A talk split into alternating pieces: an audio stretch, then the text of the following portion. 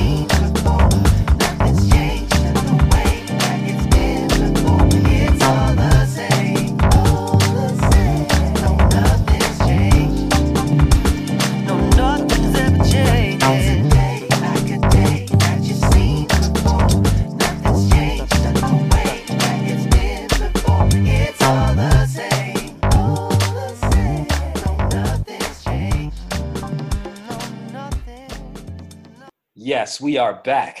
KCWG, thetruth.com. This program is called Psychotic Bump School. My name is DJ Rome, and I am very excited to have back for 2020 one of my favorite marriage and family therapist couple. Y'all know these two. They are historic in their appearances on this program. They've been here multiple times before, and I'm so happy that they are here once again for the new decade and 2020 in particular. So, ladies and gentlemen, please welcome back to Psychotic Bump School the good brother, Mr. Art Harris, and his wonderful wife, Mrs. Narissa Harris. Harrises, are you in the house? Hi, we are here. Thank you for that introduction. Happy New Year. Yeah, Happy New Year. Happy New Year to you both. I'm glad to see y'all made it over. Now, in what ways was this New Year's Eve different from, say, last year going into 2020? Uh, can either of you articulate, now that you're parents, how this new year and decade looks to the both of you?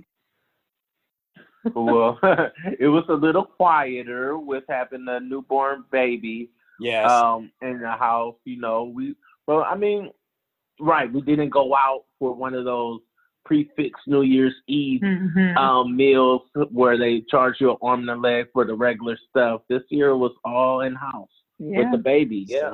I know. Last last last New Year's Eve, I get my years and stuff mixed up, but on the eve of 2019, um, we went out, but I was pregnant. I was like Aha. eight and a half months pregnant, so it was Yes. still kind of slow. So we just continue in that trajectory. hmm I'm telling you. Well, it sounds like y'all just basically lay low and uh, kept the faith, uh, pun intended, right? now, believe it or not, I, I, I just made that up. I didn't plan that, but you can probably tell by how flat that joke just landed. But anyway, I'm glad all three of y'all made it safely across. Welcome aboard and happy new decade to all three of y'all. Well, Aw, thank you. you're very welcome. I'm always excited to have y'all here because we've we've had some uh, very robust conversations with Art and Narissa Harris. By the way, if I didn't say it at the top, ladies and gentlemen, Art and Narissa Harris are both married, licensed marriage and family therapist. and the good brother, Mr. Art Harris, is also a school psychologist. So this couple ain't playing. They are Black Power love at its finest and highest order, and we get a lot of wisdom and insight whenever the both of them are here with us. So I wanted to bring them in tonight because there's been a discussion in the media amongst mental health professionals. So let me break this down a little bit. I have been seeing the discussions between two distinguished psychiatrists, um, Dr. Bandy Lee as well as Amy Bornhurst. I think that's how you pronounce her name. Uh, Dr. Lee is out of Yale, and Dr. Bornhorst is out of, and I'm going to have to look up the pronunciation of that, of that name, but she's out of UC Davis.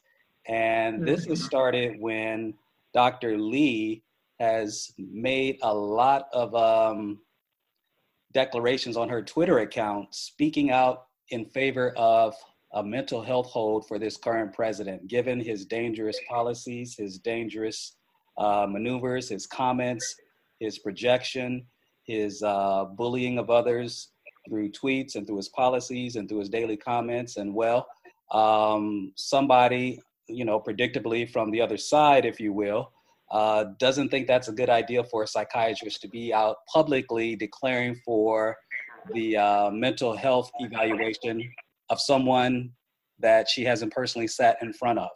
So it is considered taboo to a certain extent for mental health professionals to Right, uh, assess people from distance, right, Art? And so, right, right. That's really not a part of what we've traditionally done. Absolutely. So I wanted to have a discussion because we have had the pleasure and the good fortune to have contact with a lot of mental health professionals on this program, and we have two of them right here. And so, what did y'all think about this discussion that's happening online regarding the uh, the mental health of this of this current president in office right now? Uh, can we hear first from Narissa Harris on that, and swing over to her husband, Mr. Art Harris? Mrs. Harris, what were your thoughts on this? So, um, my thoughts. I think the first thing, you know, as a as a black woman and a black woman in this profession, the first thing I thought when reading this is this is the epitome of white privilege. Mm, And I do I do understand the taboo piece of like not assessing someone from a distance. right. But at the same time, there are some really good points in the article just about, you know, the danger that he poses to the American citizens and, you know, to society, just kind of the impulsive way that he engages, um, like on Twitter or how he kind of talks about reporters and things like that. Mm, And I kind of just felt like I get their names confused, but the psychiatrist that is um, kind of against it, right. I, I feel as though that's just kind of like, again, this epitome of white privilege because I just wonder if this was Obama Come acting on, like this, which we know, Come which on. we know he wouldn't be acting like that. He got too much class, too much poison. He's too intelligent. Come on. But let's just say that this was him. Would we mm-hmm. be saying all of this and giving all these counters? No, it would be kind of like flipped around that he is a threat to society, he is mentally unstable, and we really wouldn't be having a conversation about this. But I just feel like since this is this white man, you know, with money and privilege, right. it's like, well, no, no, no. Let's just throw our degrees and our letters around and our credentials and kind of get into the the technicalities of saying, well, we, you can't do that ethically and legally, Right. when we know it's a lot of stuff that clinicians shouldn't do ethically and legally, which is not for the betterment of society. Mm. We just keeping it real. Absolutely. So that's kind of like my the short version. Well, you know, I can talk forever. I, I don't mind. I don't mind one bit because you are right on point. Uh, Mr. Harris, I'm coming to you in just a second. Uh, that psychiatrist out of UC Davis is Amy Barnhorst. I think I had it semi Okay. right. But uh, Dr. Barnhorst is the one you're talking about who's kind of against it. So before we hear from Mhm. Art, uh, you mentioned what if Obama, and of course, that's one of the first mantras that kept running through my head. What if this were the previous president, Barack Obama? hmm Now, um, and Art, you could chime in on this too, but Narissa, what if she were a woman? If we were talking about a woman, uh, regardless of her Mhm. race, uh, to what degree would that person, if it were a female, be afforded this type of leeway when it comes to the behavior and the validity of whether or not it's appropriate to assess their mental health? Oh God, I don't think as a woman she would be afforded any leeway. You know, I think the instant thing would be, you know, she's emotional or she's acting out of, you know, Right. hormones. You know, it would be all this stuff that would come out in, you know, where a lot of people in society make try to try to make everything about women and their hormones. You know, Right. women and you know their emotions. And if we just being blunt on the show, you know, oh, it must be the little monthly visitor. That's why she's acting like that. When a lot of Right. time women are just being assertive, right? So now we have to be emotional and we have to be hormonal or Mm. we have to be going through the change because we're asserting ourselves. Right. Um, so I think if this was a woman, it would be no leeway at all. It just would be, you know, maybe she's just too emotional to handle this this position. It, I think it would just be a completely different different look um, if there was a woman in office. Absolutely. Great points. Mr. Art Harris. Right. Um, one thing I'll say, piggying back, if it was a woman or um, if it was the former president Barack Obama, Mhm. you see, most people and most presidents in this position have had enough tact and class to where we haven't had enough um, of their symptoms to look at to try to diagnose or to try to talk about or try to figure it out. Most everybody got problems. True. I, you know what? As a clinician, both as a therapist and as a school psychologist, I've come to the point where I realize you could diagnose almost anybody with something um, from Right. from our assessments or from our um, DSM-5 or just knowing what's right or wrong or crazy or ill, whatever you want to call it. That's right. But most presidents, they carry themselves with so much tact and class, and people who are probably worse than Trump, they carry themselves real private where you don't see all those symptoms. Mm-hmm. That's right. That's right. So what then do we do as professionals? Because not only are we professionals, Art and Narissa, but we're also um, we're black. I don't even know why I'm Yeah, right, we're black. but we're black mental health professionals, and we see this kind of impact on a daily basis. I'm very interested in politics, Art and Narissa, so I watch this stuff every day. I watch this guy's behavior every day, and so I have to Mhm. say, uh, not that Dr. Barnhorst didn't have some good points to make, but it, it's kind of hard for me not to have uh, empathetic ear to Dr. Lee because Mhm. while Dr. Barnhorst makes a point about the appropriateness and you know you don't want to go around just uh, castigating aspersions on someone just because they disagree with you politically, Dr. Lee makes a great point too because there is right and wrong and there is common sense and sometimes with a certain side of politics, hint hint, uh, those two things are sorely lacking and they tend to discredit those voices that have sort of a normalizing effect and th- that's something that this country is trying to uh, aspire for with this upcoming election in uh, a few months in november. So i guess my question is to both of you who, who see clients on a day-to-day basis whether at in the, in the school systems or in your private practice because both of these uh, professionals ladies and gentlemen have private practices and you have to send the kids out of the room when this president speaks. I mean talk to me about the just from from our perspective, from the the black mental health perspective, and just the the within the realm of common sense, how are we to what is our responsibility, knowing that we do have some somewhat clearly defined limits as to evaluating for a mental health hold. However, what then is our responsibility in terms of reassuring our clients who are stressed by what they're seeing in our politics that they have a right to their feelings of anxiety, frustration, anger? Uh, how would we help them navigate those waters? Let's go to Art Harris on that and then swing back to Miss Narissa Harris. Yeah, these these are um difficult cases because um I, I believe I shouldn't give anybody a clinical diagnosis off of what I see in the media or on TV.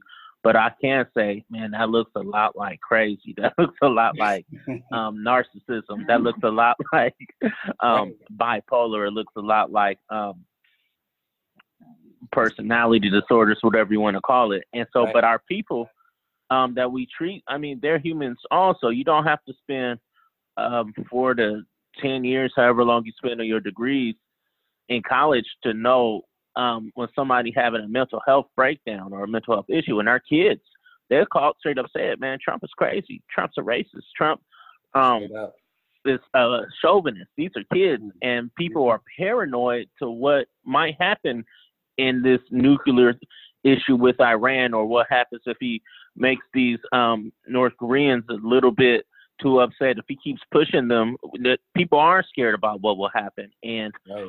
all I can do is try to educate on how the systems of checks and balances are supposed to work Mhm. but at the same time, I try to do my mental health work on managing the symptoms and manage the things you can you can control because the media is just selling things to our fear or to our pleasure. It you know it doesn't always have to mean something will happen.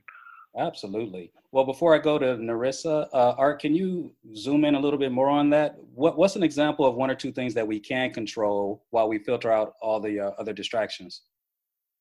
Well, um, you can control whether or not you go vote. We get a lot of people who um, just don't go vote because they don't think they could play a part. But another thing you can do is really work on your um, stress management or those negative thoughts racing through your heads. You can, you know, use positive self-talk. You can do some deep breathing. You can not rationalize irrational behavior. You you have to remind yourself that there are systems in place to keep him from getting out of hand by it's evidenced by this impeachment.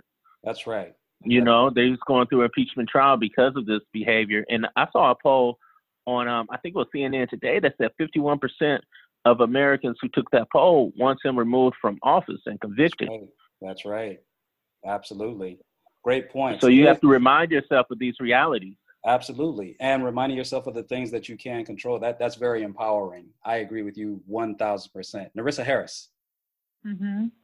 Well, in re- in terms of how we help these clients um, that are coming in and kind of dealing with this stuff, you know, I, I look at it from two different lenses because you know um, I do a little bit of workshops and stuff on cultural awareness, and so in those settings, there's a bunch of different perspectives in the room, and then there's tension that shows up in the room also, and so I think it's really important for everybody to just kind of like my husband is saying, realize what they can control. And then as a mental health professional in the setting, I think sometimes we slip into being kind of like sugarcoaty, so to speak. And mm-hmm. sometimes we just have to name what it is. You know, like Art is saying, his his students, these are kids and babies that realize that this man is crazy. And so mm-hmm. sometimes just kind of naming, like we have a president in office that has began to stir up cultural tensions that haven't not been here, but they have been kind of beneath the surface and now they are rising up. And just naming that, like in these cultural settings. And then also for the individual work um, that I've done, I, I feel like kind of the same thing is just really sitting with the client and their perspective and their fears and concerns um, and kind of normalizing the fact that, hey, this is scary times, but also not normalizing it to the point of heightening, heightening their anxiety even more. Um, but again, like my husband is saying, to you know let them know things that they are in control of and in power of.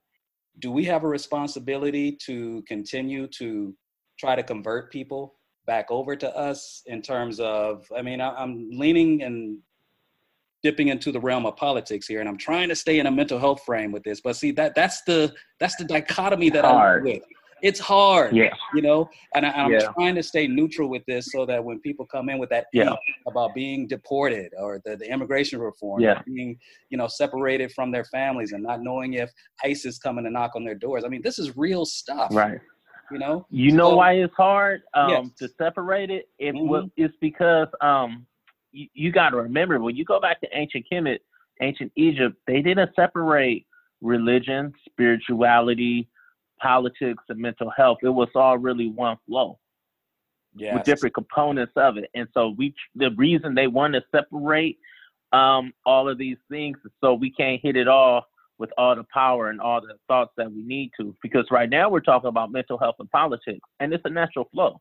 yes We should be aware of the mental health of our um, of our um, politics, and and because they play on our mental health, like you said, um, some black people, some black males are starting to pull for Trump, but I think that information might be jaded. It might. It, it sounds like propaganda.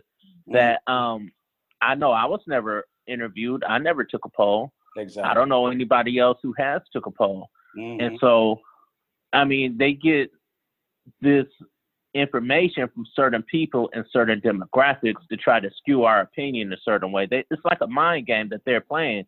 That's why we have to be aware of the mental health of these politicians and everybody involved because they're paying attention to our mental health and our psychological traits and behaviors. they sure are they sure are Yeah. yeah Yeah. And Narissa, when we look at the income disparity in the country, I mean, Art's talking about polling. He's absolutely right. I mean, who are they polling to get that that data and that information? Exactly. So we know from the last election that a lot of foreign interference came in and had a major impact on how the election ultimately turned out. And that Mhm. alone, the, the fact that they're suppressing our votes, they're purging voters from the, the, the, the rosters in all of those battleground states such as Wisconsin and uh, North Carolina with targeted precision. They're trying to limit our votes. So it, it begins to look more and more, Narissa, like maintaining that optimism that we actually do have a fighting chance. And, you know, and I, and I want to keep in mind what Art said about focusing on what we can control. But at the same time, when you look at all of these, these dooming and damning um, efforts that they're undertaking in order to stay in power, I mean, they, by any means necessary, they're trying to choke Mhm. the life out of our aspirations to even play on a, a level playing field. So I guess my Right. question to Narissa Harris is how in the heck do we contend with that as mental health providers uh, that are African American? How in the world do we compete with that? Man, I think, you know, I think it's all about. I don't. I'm, I'm trying to figure out how to put this in an articulate way. I think it's about the fact of realizing that we actually have more power than we think that we have because the way society tries to make us feel like we don't have power. And like you just said, they are doing everything that they can do to keep their power. And you don't just see that behavior in the White House with this white man that's trying to, you know, call himself running the country, but you mm-hmm. see that with everyday white people doing all that they can do to try to keep their power, even when they're not in a position of power and they need to stay in their lane, right? Uh-oh. And That's so. I think for us, I think we have to, I mean, quite frankly, just, you know, depending on the setting, it depends on the level of education and intellect you bring to the environment, but you have to start checking people and letting people know that, um, you know, hey, this is not your lane. you are not, you know, able to do this. And just kind of step up and show that you actually have the ability, you have the intellect, you have the intelligence, because society will really make us believe that we are not able to stand together as one, um, come together as a community, um, and do what we need to do. But if we look back in the civil rights days, they didn't have nowhere near as much like technology and leeway that we have now. And look at all the different moves that they made.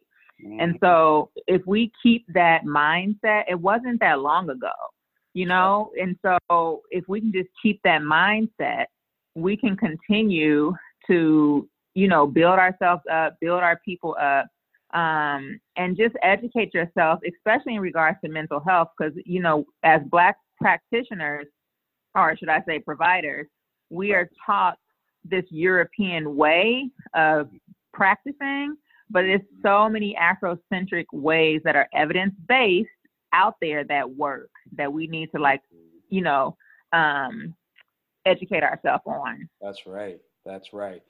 Well, that's why I love having y'all here. And we're definitely going to be coming back to this topic uh, throughout the year and very soon.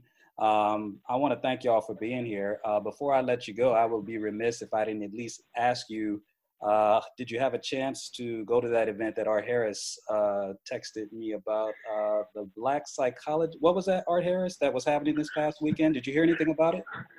Well, oh, um, oh yeah. Every third Saturday of the month, we have the Bay Area chapter of Black Psychologists meeting. So we're part of ABPSI, which is the National Association of Black Psychologists.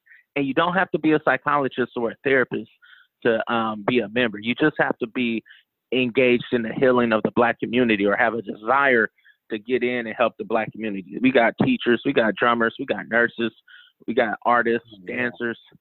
Um, but yeah, we went and it was it was pretty good. We don't have enough time to jump into it, but I Right. tell you a little sample of the funk.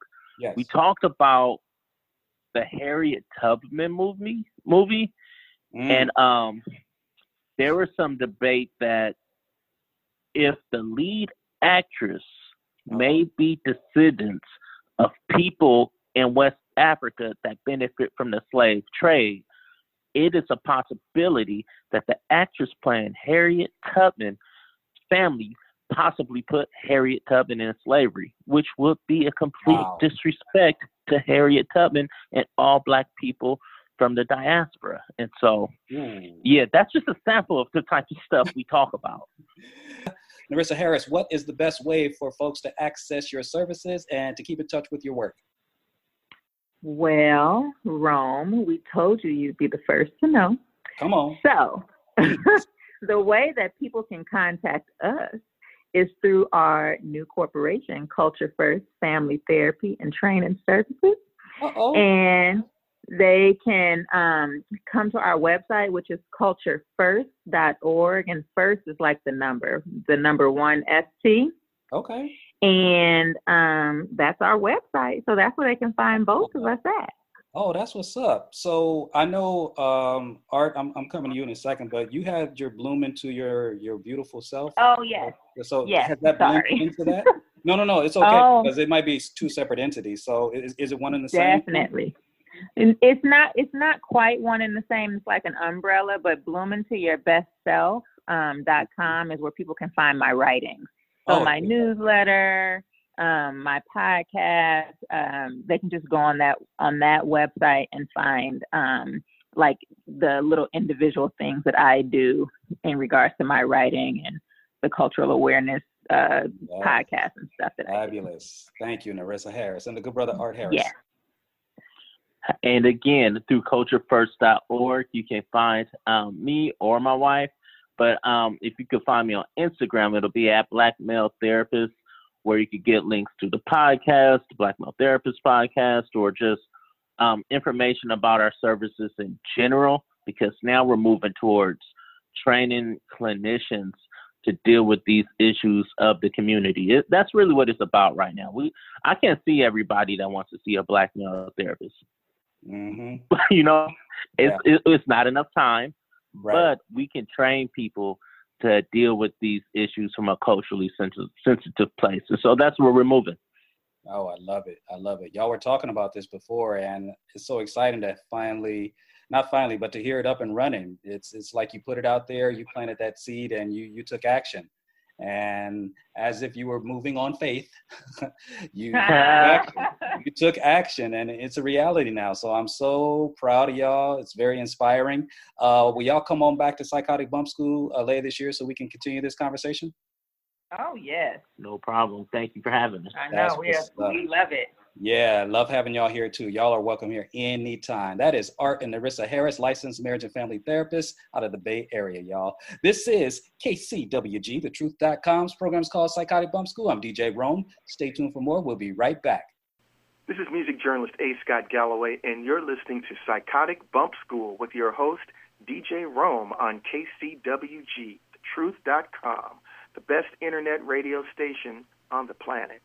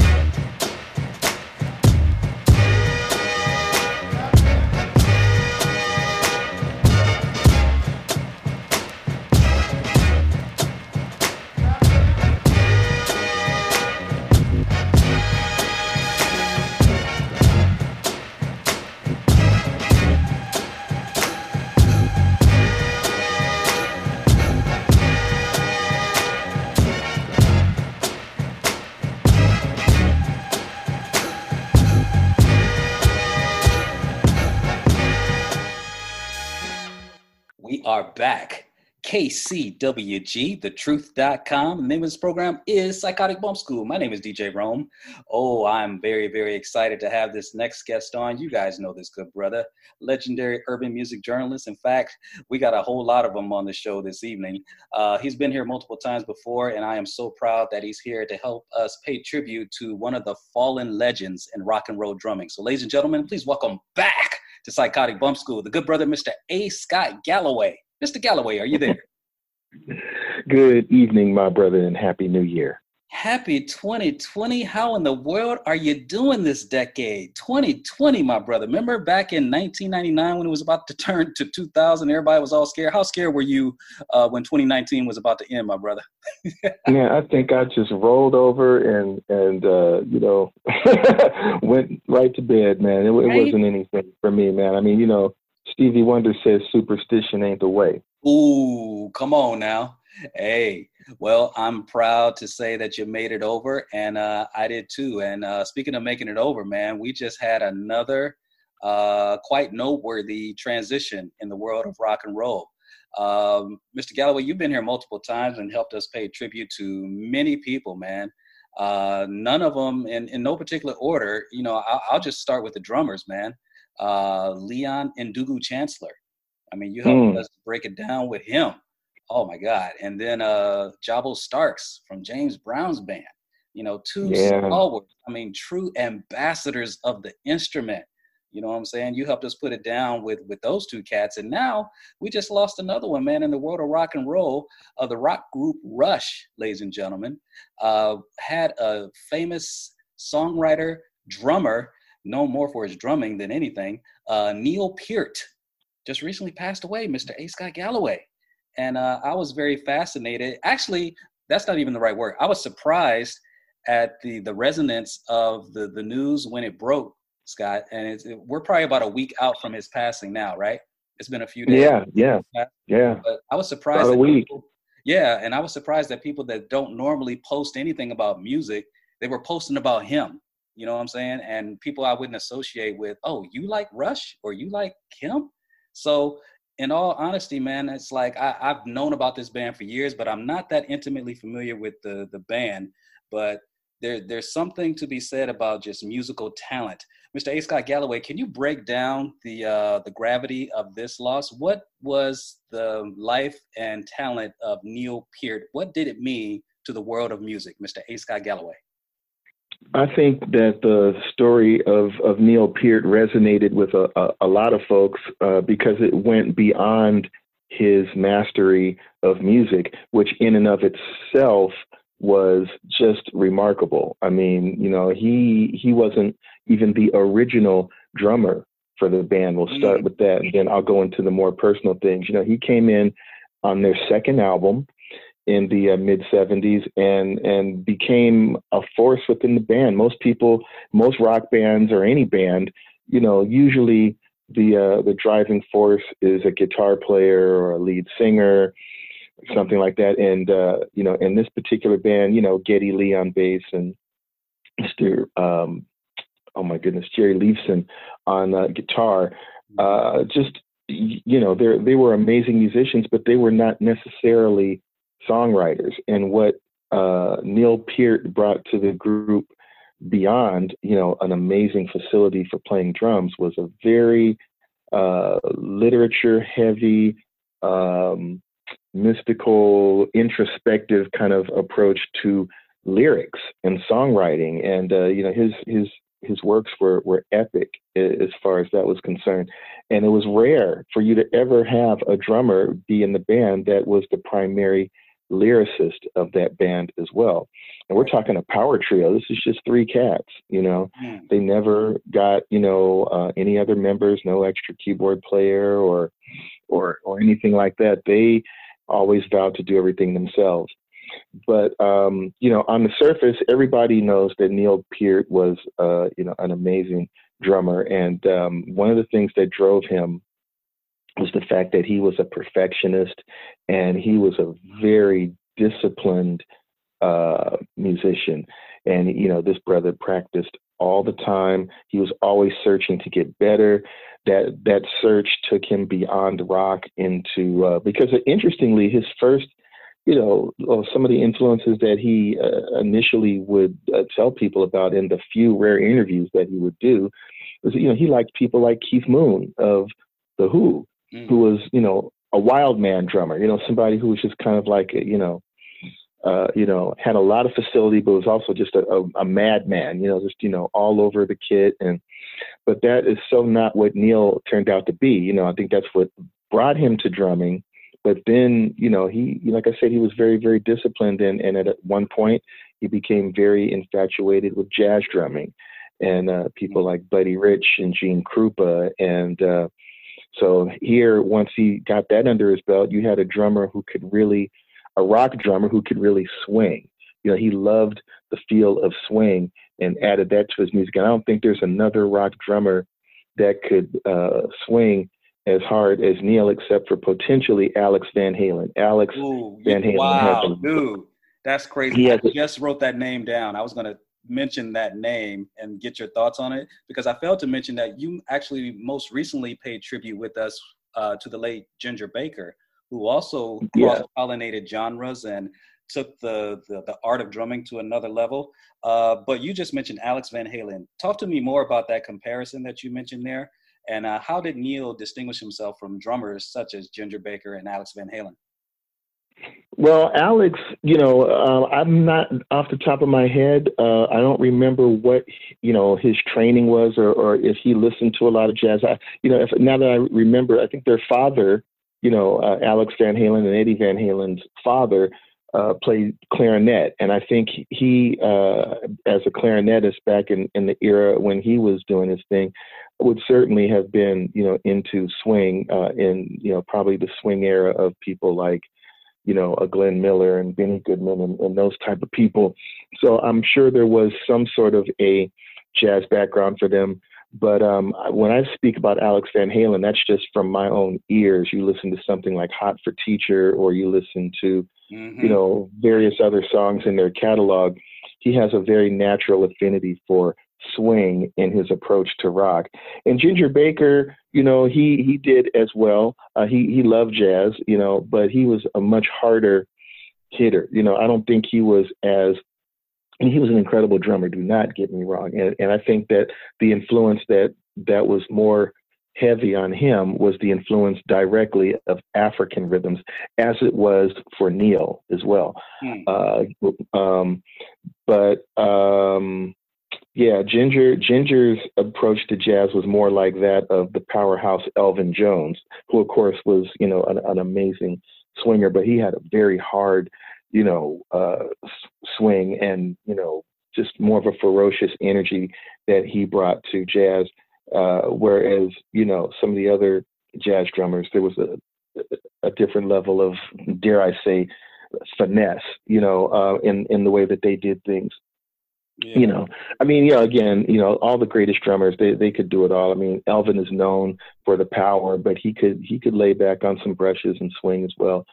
But getting back to neil uh you know so so neil had you know a little bit of the same trajectory. He loved jazz and then he also studied you know african uh rhythms as as well. And uh you know he didn't uh, absorb it in the same way that ginger did i.e going to africa and living there and you know, getting African wife or, or any of that kind of stuff. You know, he just really studied those rhythms and uh, and also just the music of Africa in general. And one of the things that you'll see if you take a look at any of the amazing solos that uh, Ginger did, and, and thankfully, you know, he he is very very well documented on uh, film and video. Uh, you know, he he has um, electronic devices uh, or you know, kind of uh, mallet, um, electronic mallet bars uh, on as part of his drum kit, where he will actually play melodic figures right in between playing rhythmic figures, and uh, he he was he was he was he was just outstanding, man, um, in his approach. And again, very disciplined, a lot of practice, very focused guy. So, which brings me to the the personal level uh, of what happened with Neil Peart. You know, uh, like I said, he's also an amazing lyricist. And when he was not on the road, you know, uh, with the band, he was on the road on his motorcycle and and traveling and kind of writing introspectively about his thoughts, his perspectives on life, his life itself. And unfortunately, Neil had, you know, a lot of, you know, a, a heavy level of tragedy in his life. He lost his daughter uh, at one point and followed very shortly by, you know, his first wife. And uh, he had to deal with, you know, how he was going to handle that. Uh, I don't. I'm sorry. I don't remember exactly how they how they perished, but it was you know it was obviously before their time, and uh, and very tragic for him. And uh, and he had to he had to go on, and and he al- always kind of harbored some guilt about how much time he spent in the band and and uh, you know on the road away from his family. So there was there was a, a bit of a tortured soul with Neil Peart as well. And this is the the level that that um, you know uh, a lot of fans gravitated towards because they could really see the humanity of of who this guy was.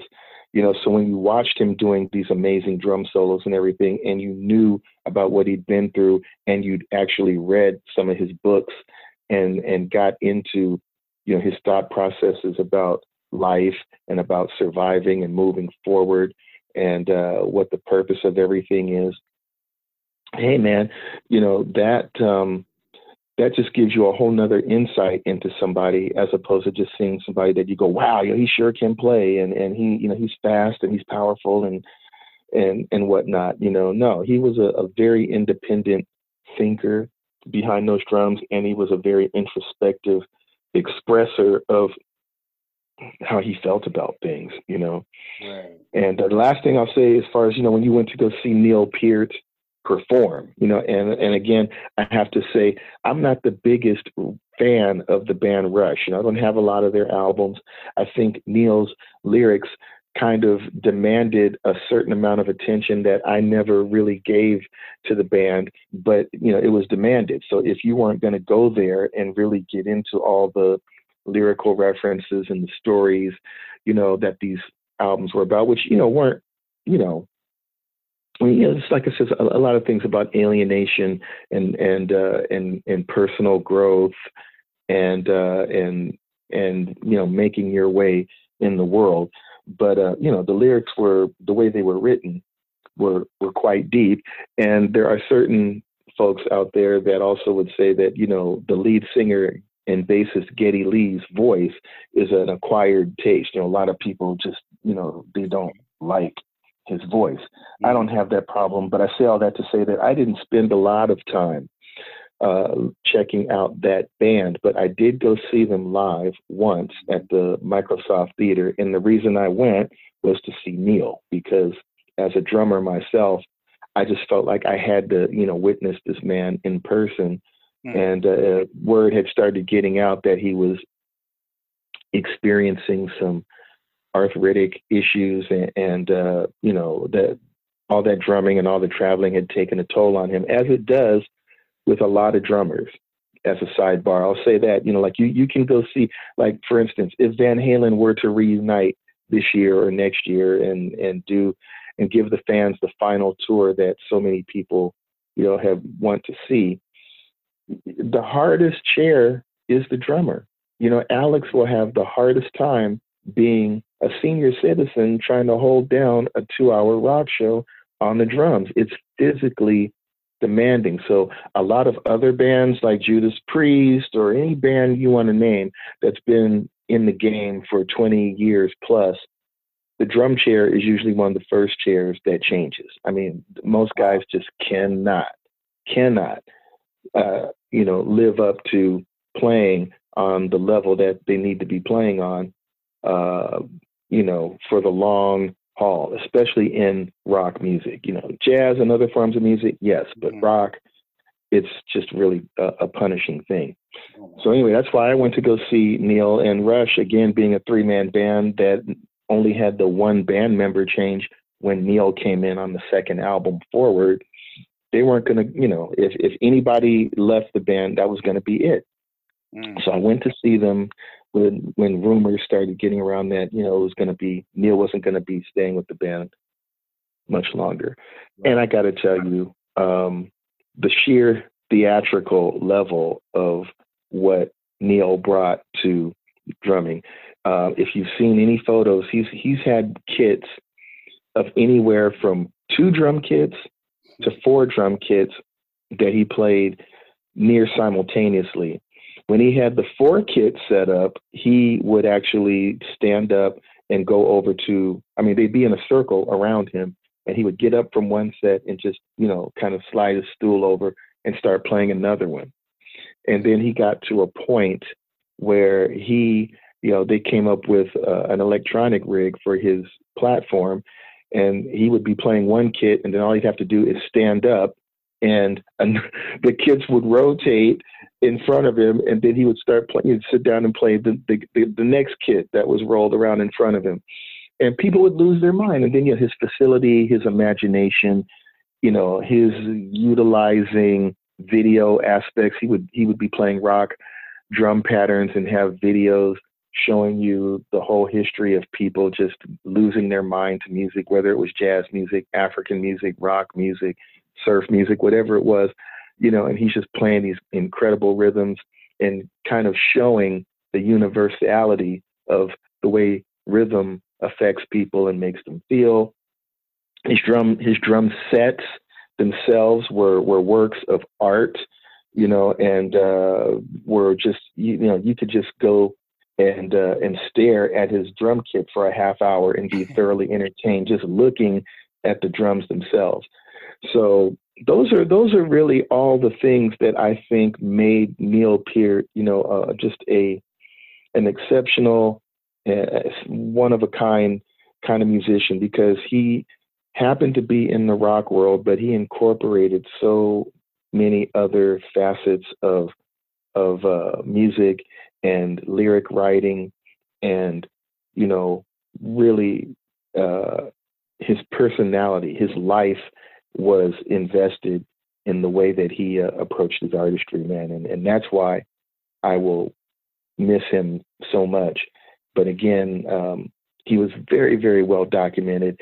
So you can go on youtube and find all kinds of clips of him you know full concerts of rush and uh, certainly a lot of uh, edits where you can just go to one of the songs that leads into his drum solo for the night, and and you can just be blown away by him uh, night after night after night. Absolutely. This is Psychotic Bump School. I'm DJ Rome, and we're joined this evening by the incomparable Mr. A. Scott Galloway, breaking it down for the late great drummer of Rush, Mr. Neil Peart. Oh my goodness, that was such a beautiful soliloquy there, Mr. Galloway. You made me think about so much, man. I'm about to pick your brain, man, because uh, I am not a drummer, another full mm-hmm. disclosure, but you are. And so you can appreciate this on a much more uh, deeply resonating level than I ever could.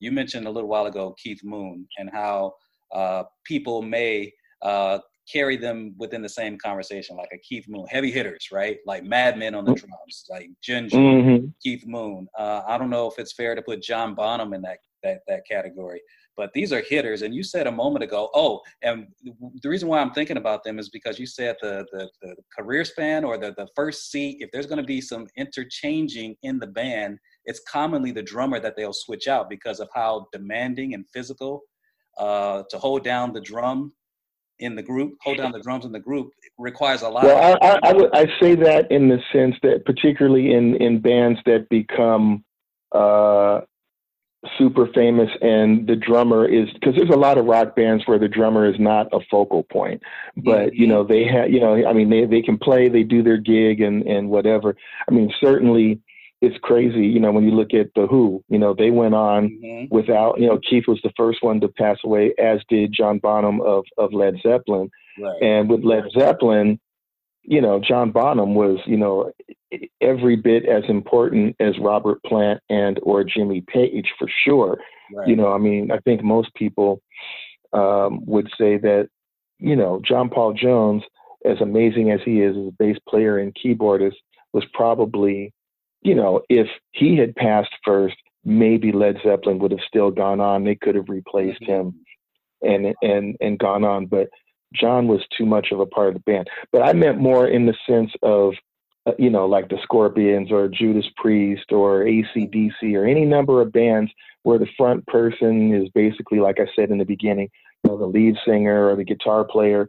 You know, they got a drummer back there, and uh, and you know he's doing his gig but in most cases, that guy is not going to be there, you know, after the band has been around for a certain number of years because the gig is too taxing. That's what I meant. So it really is a, band by band basis. Some of the most right. legendary drummers, if they were very crucial to the band, then um, yeah, they're probably not even going to be replaced. Absolutely.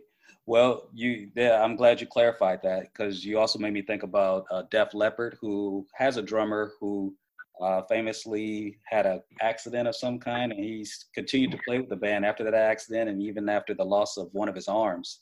And Right. just looking at the the commitment that he had to just staying with the band and and doing what he could. And speaking of John, uh, you talk about when the drummer is not necessarily, you know, they're they're an integral part of the band, obviously, but they may not be the Mhm. center or focal point. And you made me think about Bobby Z of uh, the Revolution, who I did see Mm. live like last year, and he might be someone who would fit that criteria. But another John came to mind as you were speaking, Mr. Galloway, and I'm surprised. I, why didn't we cover this drummer? Because I was certainly a fan. He passed away within the last two or three years. Maybe I didn't have a show on at the time. I don't remember. But do you remember the drummer John Blackwell, who played? Yeah, well, John John Blackwell was one of several drummers that Prince Right. had, and uh, and and you know, I was I befriended John in the very last year of his life because he was Wow. trying to get a recording contract uh, to record a jazz record, and it was a very I mean the record was done. He had Chick Corea. He had he had some really heavy stuff going on, but um, you know, it was hard for him to get a deal because he, you know, he wasn't known in the field of jazz. He was a very great drummer, you know, exceptional. But he was trying to go from being, you know, that guy that played with Prince to, you know, having, you know, a jazz record, you know, with serious, you know, intricate jazz compositions. It wasn't smooth jazz or anything like that. You know, it was a real jazz fusion type of situation Mhm.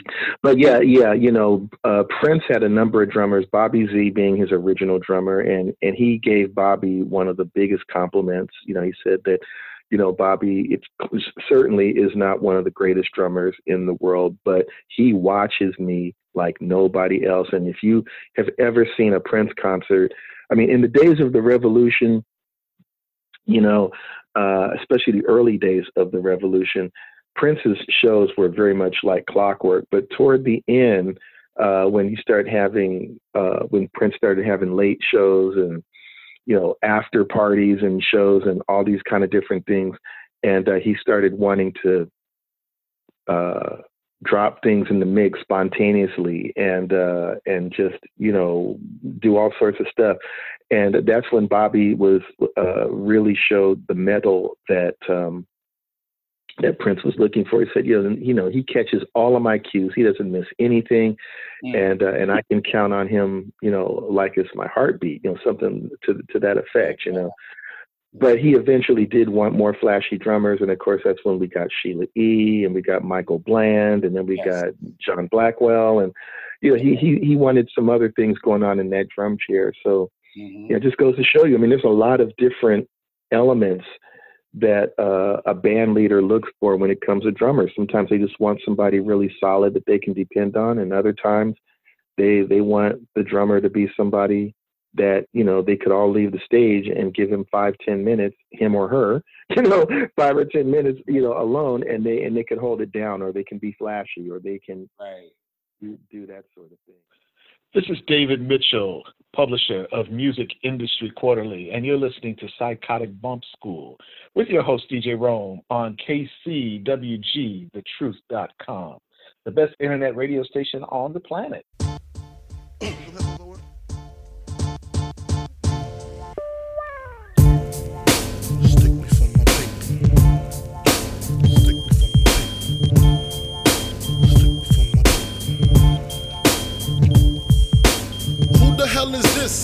Paging me at 546 in the morning. Crack of dawning, now I'm yawning. Wipe the cold out my eye. See who's this paging me and why. It's my man Pop from the barber shop. Told me he was in the gambling spot and heard the intricate plot. Some people wanna stick me like fly paper, neighbor. Slow down, love, please chill, drop the caper. Remember all your peoples from the hill up in Brownsville that you rolled dice with, smoke Yeah, little fame up in prospect. Nah, them my peoples. Nah, love wouldn't disrespect. I didn't say them. They schooled me to some chumps that you knew from back when, when you was clocking minor figures. Now they heard you blowing up like nitro, and they wanna stick the knife through your windpipe slow. So thank fame for warning me, 'cause now I'm warning you. I got the back, Biggie. Tell me what you gonna do. Damn, why they wanna stick me for my paper? Damn, why they wanna stick me for my paper? Damn. Why they wanna stick me for my paper? Damn. Why they wanna stick me for my paper? They heard about the Rolexes and the Lexus with the Texas license plates out of state. They heard about the pounds you got down in Georgetown, and they heard you got half of Virginia locked down. They even heard about the crib you bought your mom's out in Florida, the corridor. Call the coroner. It's gonna be a lot of slow singing and flower bringing if my burglar alarm starts ringing. What you think all the guns is for? All purpose war got the Rottweilers by the door, and I feed them powder so they can devour the criminals trying to drop my decimals. Damn, people wanna stick me for my cream, and it ain't a dream. Things ain't always what it seems. It's the one that smokes none with ya. See your picture, now they wanna grab their guns and come and get ya. Bet your Biggie won't slip. I got the calico with the black talons loaded in the clip, so I can rip through the ligaments. Put their bodies in the bad predicament where all the foul people went. Touch my cheddar, feel my beretta buck. When I'ma hit you with your first reaction is to duck. I bring pain, blood stains on what remains of his jacket. He had the gun, he should have packed it, it. Extra clips in my pocket so I can reload and explode on your walls. I mess around and get hardcore. C4 to your door, no beef, no more. Feel the rough, scandalous. The more you smoke, I puff, the more dangerous. I don't give a damn about you or your weak crew. What you gonna do when Big Papa come for you? I'm not running, chump. I bust my gun and hold on. I hear somebody coming.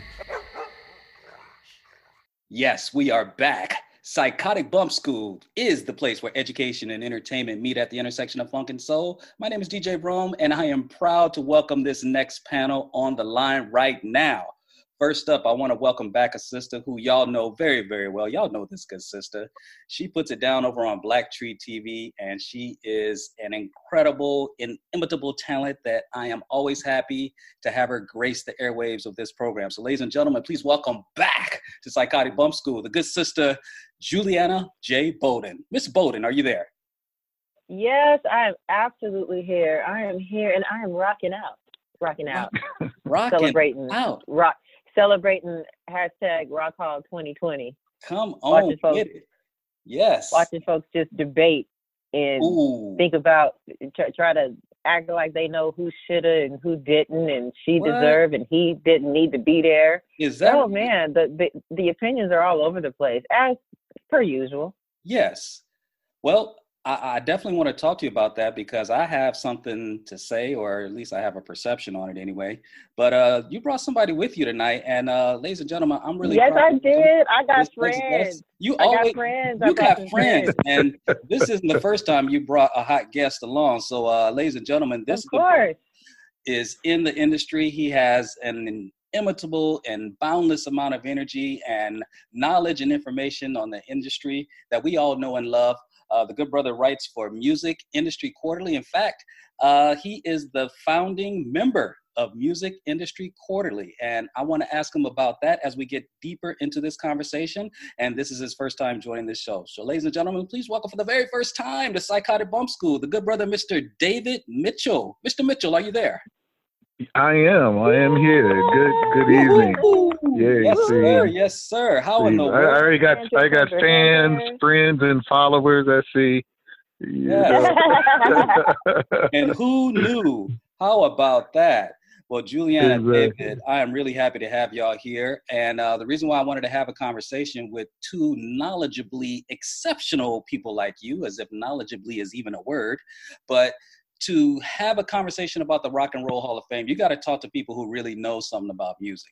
And uh, ladies and gentlemen, we just had some recent announcements about some recent inductees into the coveted Rock and Roll Hall of Fame that was established way back in, oh, let's say the early 80s. I think uh, uh, David could probably help me out with this. Uh, I Yeah, met that's that's about right. Yeah. Yeah, Ahmet Ertegun, uh, the legendary uh, record executive producer, I think, or uh, at least manager. I think he was the one uh, who was a part of Atlantic Records back in the day. He was Mhm. famous for being associated with the late, great Ray Charles, among many, many others. And I'm sure somewhere down the line, Aretha Franklin, if it's Atlantic Records.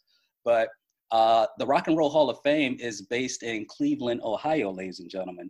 And uh, each year, I think they bounce between both New York and uh, other cities as to where the ceremony itself is actually held. And this year, ladies and gentlemen, they have some very fascinating inductees into the hall. And I am not going to say much more other than that because Juliana kind of spilled the tea already.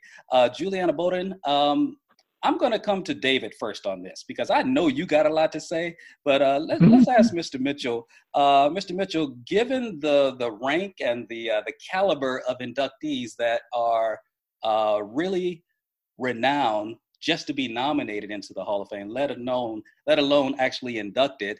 Uh, what can you tell us about your knowledge of the history of the Rock and Roll Hall of Fame induction process, and what are your thoughts on this current roster that's on their way in right now? Can you talk to us about that a little bit, Mr. David Mitchell? Well, from what I understand, and I, I, I'm not going to say I'm a great authority on how the process completely works, but from what I do understand, there are, you know, there are there is a committee uh, a Rock Hall committee, and it's comprised of music industry experts.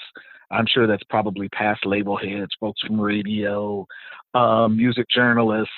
Uh, from what I understand, that's probably adds up to maybe about a thousand people in this committee. And then they also have fan voting, you know, uh, with the uh, advent of social media and all. Uh, uh, you know, they get quite a few folks that want to vote as far as fans. Usually every year they induct uh, roughly between five and seven people. I think it's just six this year that were actually named. Last year, I believe it was seven. I don't know why they stopped at such a low number, especially since you know they they still have a lot of catching up to do. Mm-hmm. And uh, I'm sorry, but you know it's it's interesting to uh, try to figure out you know not just the process, but where it's all going. What you know, what's actually the end game here? Because Right. you know they've also opened it up to include more pop artists. They've had to open it up to include hip hop artists. Yes. You know, it's uh, uh, it's quite a process. Right. And I have a feeling, Juliana, based on what Mr. Mitchell just mentioned right there, that's probably got a little something to do with why people, or at least some of them anyway, are a little bit in their feelings about some of the inductees. So, uh, Juliana, um, before we go into the specifics, uh, what are your thoughts on this current class of inductees that are on their way to the coveted Rock and Roll Hall of Fame? Ms. Juliana Bolden. Well, this year's uh, class of inductees, just like you know the prior years, is is pretty diverse. It represents a wide range of music styles that are related to rock, and I really feel, um, I really feel heartened by a lot of the conversations that I see when somebody says, "Oh, hey." Why are they inducting Notorious Big or Whitney Houston? They're not rock artists it's mm-hmm. nice to see it's nice to see like people of all backgrounds who actually know that rock goes back to rock and roll which goes back to blues which goes back to like black on. folks in america creating mm-hmm. The things that create the foundation of american pop music as well as global hip hop culture Right. so, looking at T Rex, the Notorious B.I.G., Nine Inch Nails, Whitney Houston, the Doobie Brothers, Depeche, yeah, Depeche Mode. Yep. I am, you know, incredibly liberal, I think, when it comes to the Notorious B.I.G. There's some people that I actually saw on Twitter and Facebook today going, oh, he only has two albums. Oh, it's too soon and oh, there's so many other MCs that blah blah blah blah. And my thing was, what you gonna do? Wait for him to come back from the dead and make another release?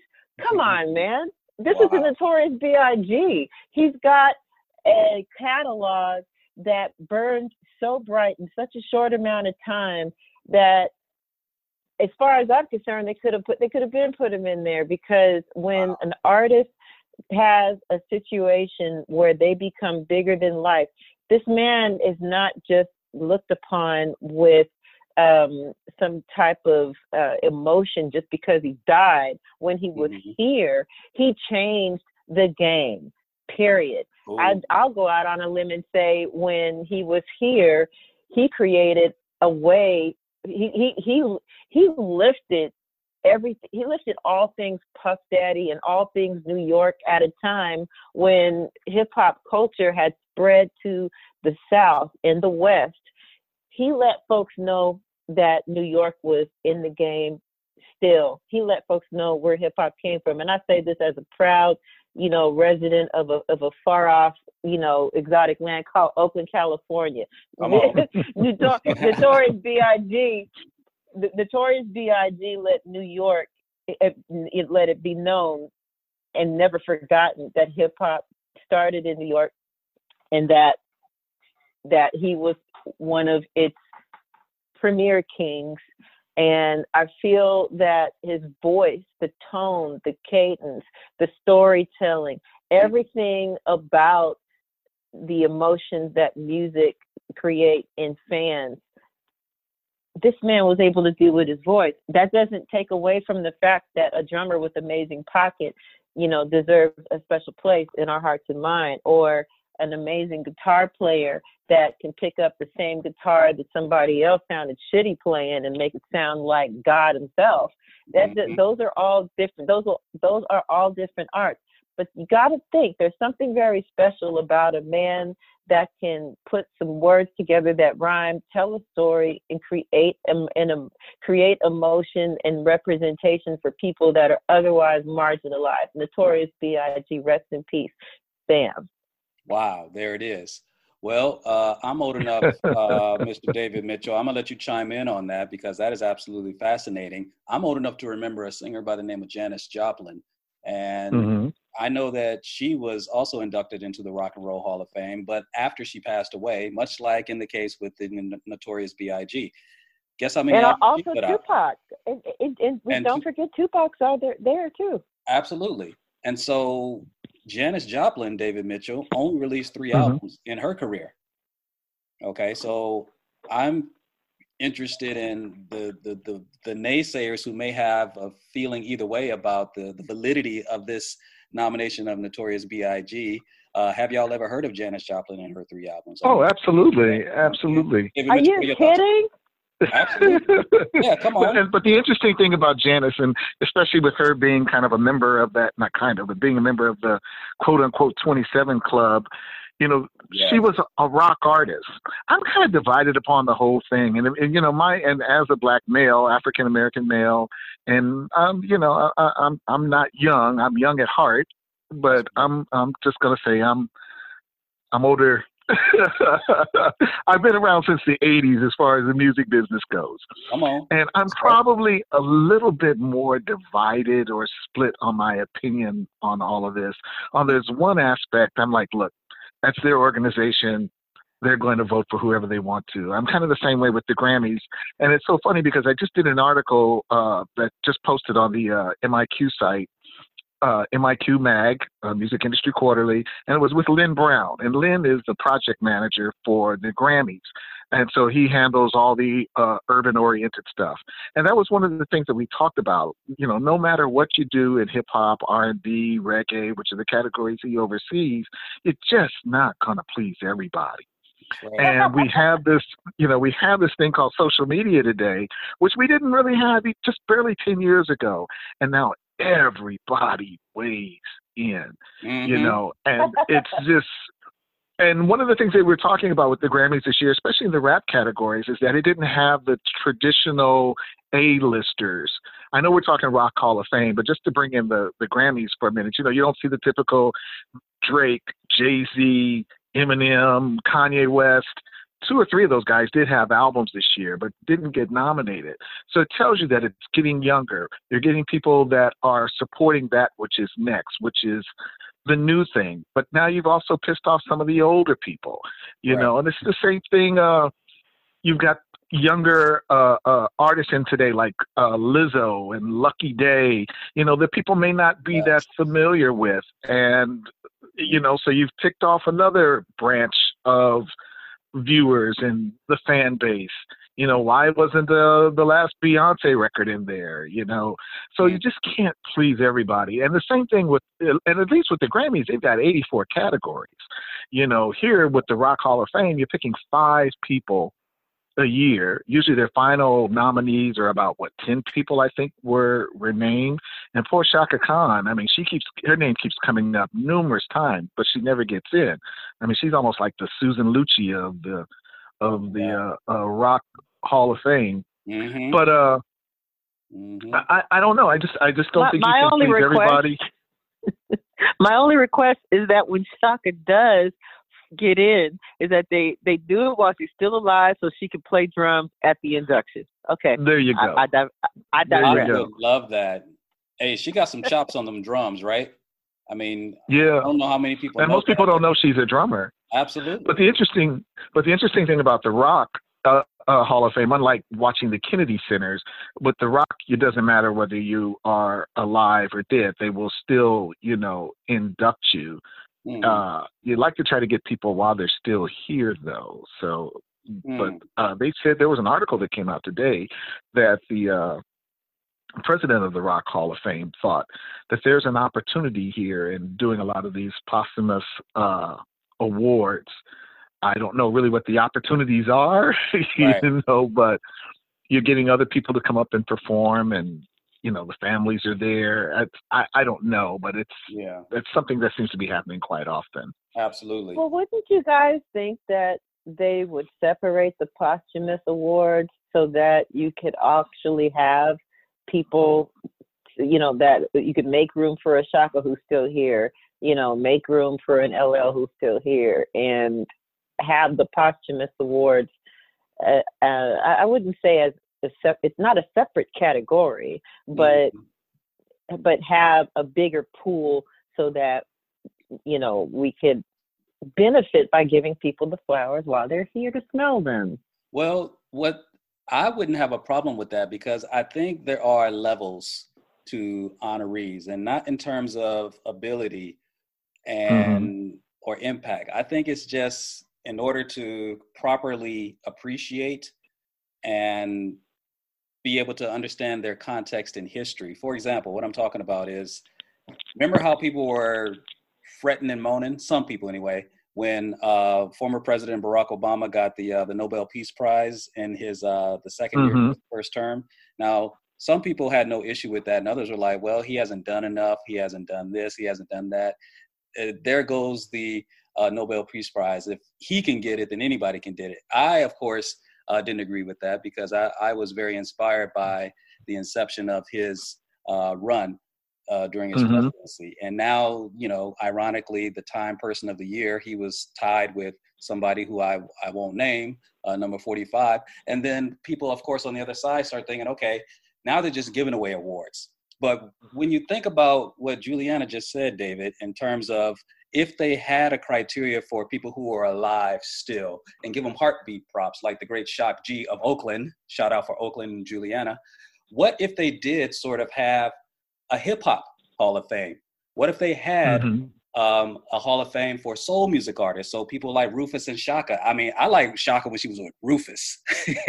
I love Chaka, but I don't think she was ever better. And you know, this is debatable, but her days with Rufus, oh my God, never better. Well, I, like both iterations of Chaka, but I see, I think you're on to something, and I never even quite thought of it like that too. But then that would kind of liken the uh, rock to uh, again to what the Grammys are kind of doing because they call it the Rock and Roll Hall of Fame, and I'm one of those people that questions, well, what is is it? Are we just looking at rock music? Are we looking at rock edge artists? Or are we looking at rock and roll as like this general term that just really des- uh, describes an entire culture of popular music and how it's evolved, let's say, basically over the last 50 to 60 years. What is the criteria then? I mean, because David was kind of breaking down the process of the induction whole thing, but I remember when the Dells, the great singing group, the Dells, who for years, in fact, the, the movie The Five Heartbeats was inspired by them. The great Robert Townsend Mhm. uh, based his movie on them. And for years, they were ignored. I think groups such as even the Manhattans and the Chi-Lites may have at least got an, an, an acknowledgement, but for the longest time, the legendary Dells, and I think they were on Chess Records out of Chicago, I think, they never got in. But when they finally did, one of their singers kind of gave uh, the industry, they were on stage giving their uh, thank you speech, and they were like, man, we finally got in. We should have been in a long time ago. And so when you think about that, and when you think about the criteria that is really not clearly defined, uh, how valid are the concerns or the complaints about the people that really have these really abbreviated careers, but yet somebody felt, for whatever reason, political reasons, Well, you have- appreciation of well, you have the- aesthetic, What's the criteria? Well, you have the heavy metal community right now that's like, well, look, if this is a rock and roll hall of fame, how come these metal bands aren't getting in? You know, Right. it seems like there's been a long uh, uh, uh, void of, of, of getting those guys in. I think what the hall could probably do better, which is something I think the Grammys does well, but Mhm. it's whether or not people seem to pick up on it, is that they explain their process. You got to explain your process, who's behind it, and they've also got to tell you what the categories or a certain category means. What does rock and roll mean? Because to like what uh, to Juliana's point earlier, most people think it's you know white boys with long hair playing guitar, folk or electronic based music. And you know, you mentioned a lot of pioneer black artists, you know, whether it's an Ike Turner or a Chuck Berry, a Bo Diddley, a Little Richard, they were doing the same thing. They were pioneers of this music. And a lot of those guys, in fact, pretty much all of them in the beginning were recognized uh, in the 80s, but by then most of those guys had already had 40, 50 year careers and were starting to die off. Mhm. But uh, I think they could do a much better job of explaining what the categories are, how people can get in, what they're looking to award and honor. And you'll still have half the population that's still gonna, you know, bitch and Oh, complain. absolutely. But what what can you do? You know. Yes. Yeah, you can't please them all, but um, I think that would help a lot, David. And Julianne, I want to get your thoughts on what David just said too, because I think it would help to give people a, a- a little bit more of appreciation for the process and the fact that there was some thought put into the particular nominees as they stand, you know, at issue. Because right now it looks like it's anything goes. We haven't said anything yet about Whitney Houston. Uh, what concerns exist possibly about the induction of Whitney Houston? Who would possibly have an issue with that? Well, actually, I, I, I, mean, if ahead. I could wait real quick since you mentioned Yeah. Whitney. Listen, Whitney Yeah. is No, probably, arguably, one of my favorite take your singers time. In the world. I love Whitney, but I wasn't even. I was really ambivalent about her even being in the hall, let alone her getting a nomination this year. I thought Pat Benatar, who predated Whitney, who actually was a rock singer, Mhm. uh, rock musician, I thought she should have gotten in years ago. That you know, but I'm I'm glad for Whitney and her family. Mhm. But uh, and I and I've seen some pretty uh, uh, mean things said about Whitney over the last couple of days Hmm. on social media. You know, people talking about she's not rock, and the only thing she's ever done that was rock was you know her drug situation. And I'm being very nice and some of the stuff Right. that I've read. Mhm. Uh, you know, I I just I, I think you know that it's very disheartening. But that's kind of I was kind of ambivalent about her situation. Mm. Because of But Pat Julianne is definitely well. Well, no, because I mean, I'm like, was Whitney Whitney really a rocker? No, she wasn't. But like I said, I've been divided about the whole thing because I do believe if if that's what we're going for, that this is a broader outreach of music and its various forms of popular culture, then she definitely should be in there. And there's people prior to her. I mean, I'm watching the Tamron Hall show today, and I forget the journalist's name that was on there. He mentioned, why isn't Barbra Streisand in there? And I'm like, wow, that Interesting me- point. Yeah. yeah.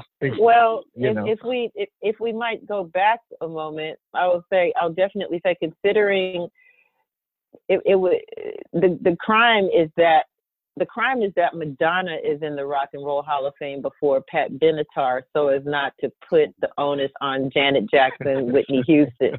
So Madonna was inducted into the Hall of Fame in 2008, and then you know some years after that, you know, in, in a sea of artists that does not include a whole lot of women to begin with, Laura Mhm. Nyro, Heart, Donna Summer, Linda Ronstadt, uh, Joan Jett, and it, it, it seriously, think if Joan Baez just makes it in in 2017, it, it does make you scratch your head and say, Mhm. wait, wait, wait, what's this process? Because there's no way that I would have thought that Pat Benatar was not already in the Rock Hall. David just set me back just now, and I'm I'm like, that's that's a, Yeah. that is a crime.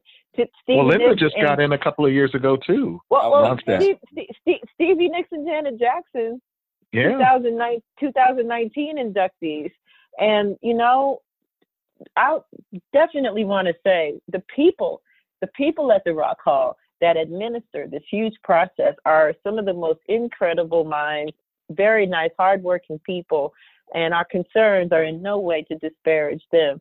I want to shout out to uh, Karen Herman, who is at the Rock Hall right now, uh, who I came up with working on the Primetime Emmy Awards at some uh, point in our earlier careers.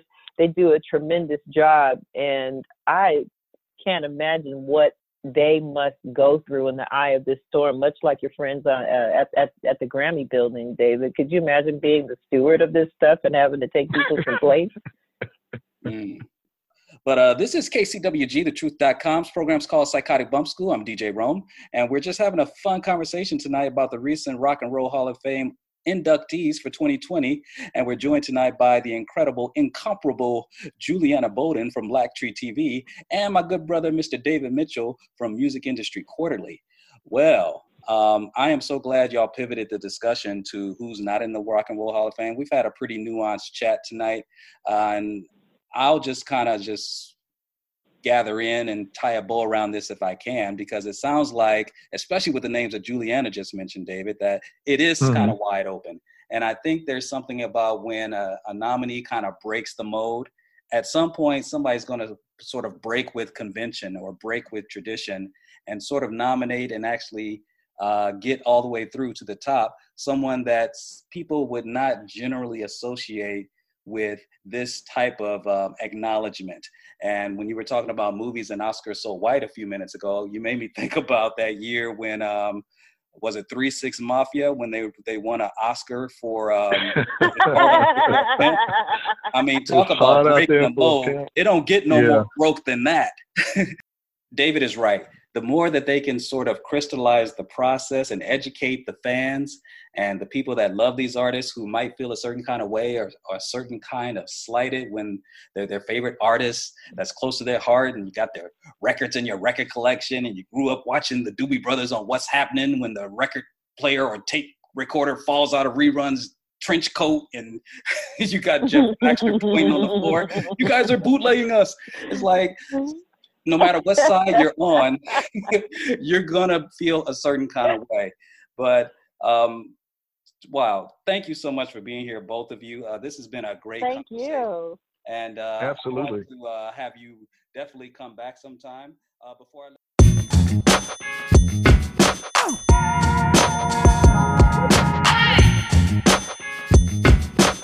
Oh.